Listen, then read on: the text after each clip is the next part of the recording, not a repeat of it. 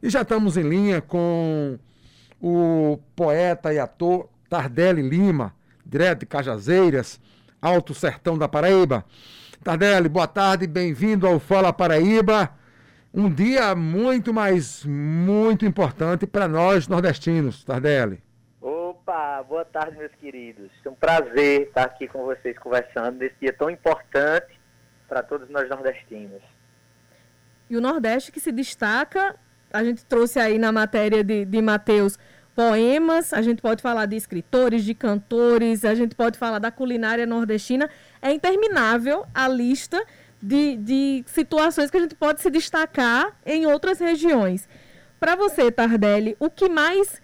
Qual é o maior diferencial do povo nordestino quando a gente compara com as pessoas de outras regiões? Eu acho que o, o nordestino tem essa, essa receptividade diferenciada, né? A gente tem um humor, a gente tem uma vontade de abraçar as pessoas e de recebê-las bem, que eu acho que só o nordestino tem. Em outros lugares as pessoas até fazem isso, mas o nordestino tem isso naturalmente. É, como alguém chega na sua casa e pede só um copo d'água, daqui a pouco já está na cozinha comendo bolo e tomando café. A gente não sabe nem quem é, mas a gente aproxima ela para perto porque a gente quer, a gente gosta dessa proximidade. Ô, ô Tardelli, eu queria fazer um quiz com você. Vamos lá, culinária. Para você, o que, que representaria a culinária do Nordeste, para quem não é daqui, obviamente? Rapaz, rubacão. Rubacão? Eu pensei, rubacão. eu pensei carne de sol. Pode ser com carne de sol. Agora sim, eu faço uma mistura porque o piqui, apesar de ser da região do Cerrado, a gente tem muito no Ceará, porque o Ceará ali também tem, tem uma região que foi, foi é, é, reflorestada com muito piqui. Então, chegou muito piqui em Cajazeira na minha infância. Então, rubacão com piqui já é a cara de manhã.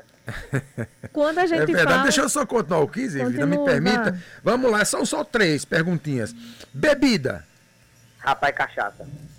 Eu também pensei cachaça. Botei, tanto que escrevi aqui. E música, Tardelli? Rapaz, música, eu sou suspeito a falar porque eu sou muito fã da música alternativa paraibana. Agora, se for de gênero, eu vou com tudo. Forró, sertanejo, brega, o que tiver. Mas a música paraibana, a música autoral, ela tem pra dar e vender. E quando a gente fala sobre, sobre arte, né? Você que é ator, que está num filme que mostra uma realidade mais sofrida do Nordeste, né? A gente não pode deixar de falar sobre as obras do Nordeste, que tem cineastas maravilhosos, escritores, cantores, compositores. Ontem foi dia do compositor também.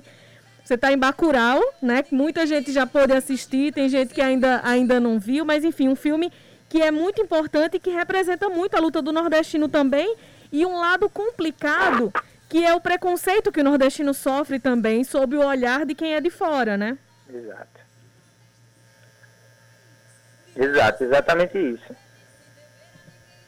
E aí, quando a gente fala sobre, sobre cantores ou sobre escritores, quem você mais admira? Dá para dizer um nome, dois? Ah, cantores? Ah. ah, daqui eu gosto muito, olha, eu gosto de Seu Pereira, eu gosto das composições de Chico Limeira, eu gosto da banda Maciota, eu gosto de Luci Alves, eu gosto de Adel de Vieira, eu gosto de. É, meu Deus, aqui tem muita banda. Seu Pereira é a que eu mais costumava ir, sou fã de carteirinha. E tem uma, van... e tem uma vantagem Totonho, que são... Totonho e os Cabra, esse homem é um gênio.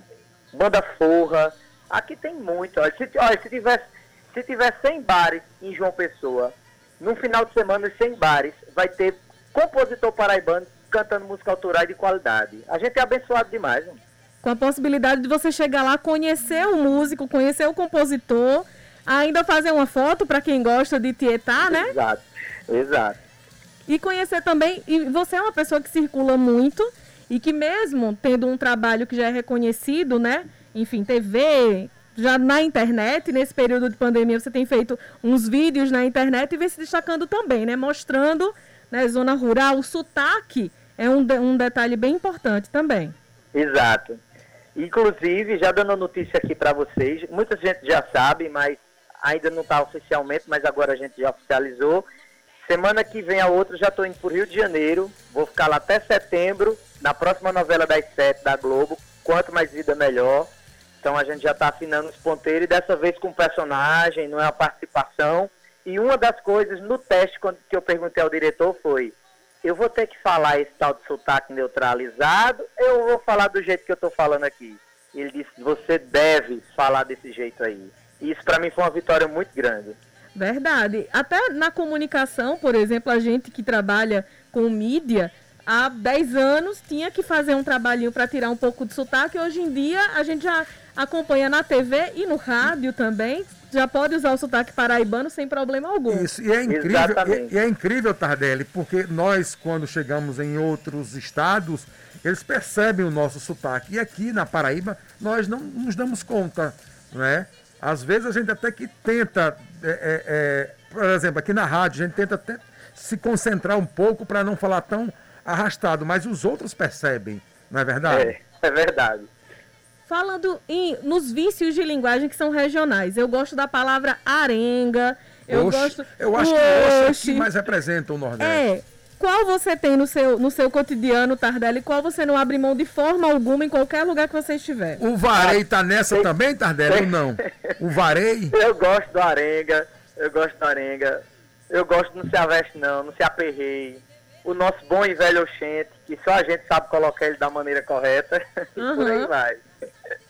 E sobre, sobre a novela que você falou agora há pouco, como é que está a questão de já começar as gravações? Já tem data para começar? Porque assim, a gente ainda está nesse momento de, de, pandemia, então precisa de mais cuidados, né? Isso. Olha, dia 26 desse mês já é o primeiro ensaio. Então, esse mês agora, de final de outubro, começa o ensaio, novembro começa a gravar. Novembro, dezembro, janeiro, acho que deve estrear em meados de fevereiro. Dá e vai até setembro. Dá para adiantar alguma coisa sobre as locações, onde vai ser gravado, alguma coisa mais sobre o assim, enredo? Eu estou eu, eu, adiantando só o que eu ainda sei pela internet, que, que furou essas reportagens, mas tudo se ambienta no bairro da Tijuca e ambiente interno que vai ser criado, né? A gente quer parabenizar desde já o trabalho que você tem feito no cinema, o trabalho que você faz no seu perfil mesmo, no Instagram, nas mídias sociais, que acaba incentivando as pessoas a, a se apropriarem do próprio sotaque, a gostarem do sotaque e assim utilizarem esse sotaque em qualquer lugar do, do país e do mundo todinho, porque não precisa abrir mão do sotaque, né? Tem que gostar, tem que, tem que valorizar mesmo. Você... Exatamente, é a nossa identidade. Um, eu já participei de umas rodas de conversas onde as pessoas estavam preocupadas porque os desenhos infantis, a maioria são todas dubladas por, por pessoas sulistas, por cariocas, por paulistas, e as nossas crianças terminam falando, tio, aí é muito engraçado isso, né? Aí as pessoas, será que a gente vai perder a nossa identidade do sotaque? Eu fiz, não, que quando esse espirrai tiver 10, 11 anos, vai voltar a falar o chente de novo. Ô, Tardelli, você preparou um poema todo especial aqui para ser veiculado na rádio. Tenho, tem um poema que era justamente sobre o que a gente está falando, que é sobre sotaque. Posso mandar? Pode. Mande, pronto. Vamos lá. Me diga se no mundo tem coisa mais linda do que só em dizer um simples bom dia, tu já saber sem que eu te diga e sem mostrar a identidade que só pela sonoridade tu já sabia de onde eu vinha. Comigo é a mesma coisa seja de cima, de baixo, lá para as bandas do norte, quando a gente fala, é a raiz que vem mais forte. Já me diz de onde tu é e de onde tu vai sem precisar de passaporte. Mas com certeza, em algum caso, você já deve ter ouvido falar de um tal sotaque neutralizado. Pois eu já rodei o mapa inteiro e não achei um só lugar onde se fala do mesmo jeito. E que mesmo aqui no Nordeste, cada estado tem seu leque de nuances e palavreados. E que mesmo de olho fechado, basta eu ouvir um leriado que eu já sei de onde caba é. Mas é aí onde a beleza mora e que com certeza mais bonito se torna quando essa multiplicidade sonora vira uma perfeita sinfonia melódica. Porque mesmo a gente usando tônicas diferentes na vogais, fique você sabendo que até na linguagem dos sinais existe uma complexidade de plurais que só quem sabe fazer faz. E colocando todos os pingos nos is, porque tu mesmo sabe que aqui aí é diferente pronunciar os R's e o X. Que dirá os danados dos S, ô oh, meu filho? E quem foi que nasceu primeiro para dizer qual forma prevalece?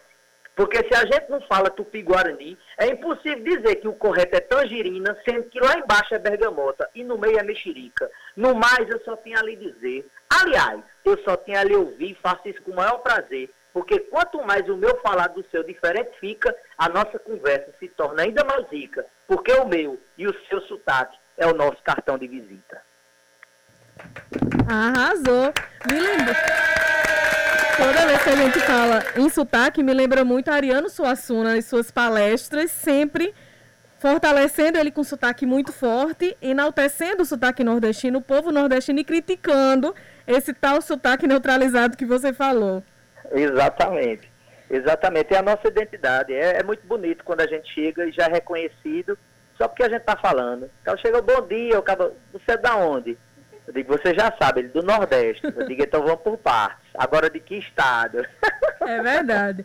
E trazendo um outro lado da questão do nordestino, lembrar que nas décadas de 50, 60, 70, muitos nordestinos saíram daqui, grande parte das construções, do trabalho braçal feito para construir as metrópoles, né, São Paulo, Rio de Janeiro, tem trabalho de nordestinos. Então, o, muitas vezes o nordestino sofre, né, com, enfim, ser chamado pejorativamente por, com palavras ofensivas mesmo, por, por, por, conta do sotaque e construiu as metrópoles, as grandes cidades, as grandes empresas. Exatamente. Dependem muito do trabalho braçal do povo nordestino que migrou, felizmente, hoje em dia. Não precisa mais ver o Sudeste como terra prometida, dá para produzir, dá para viver aqui a vida inteira muito bem.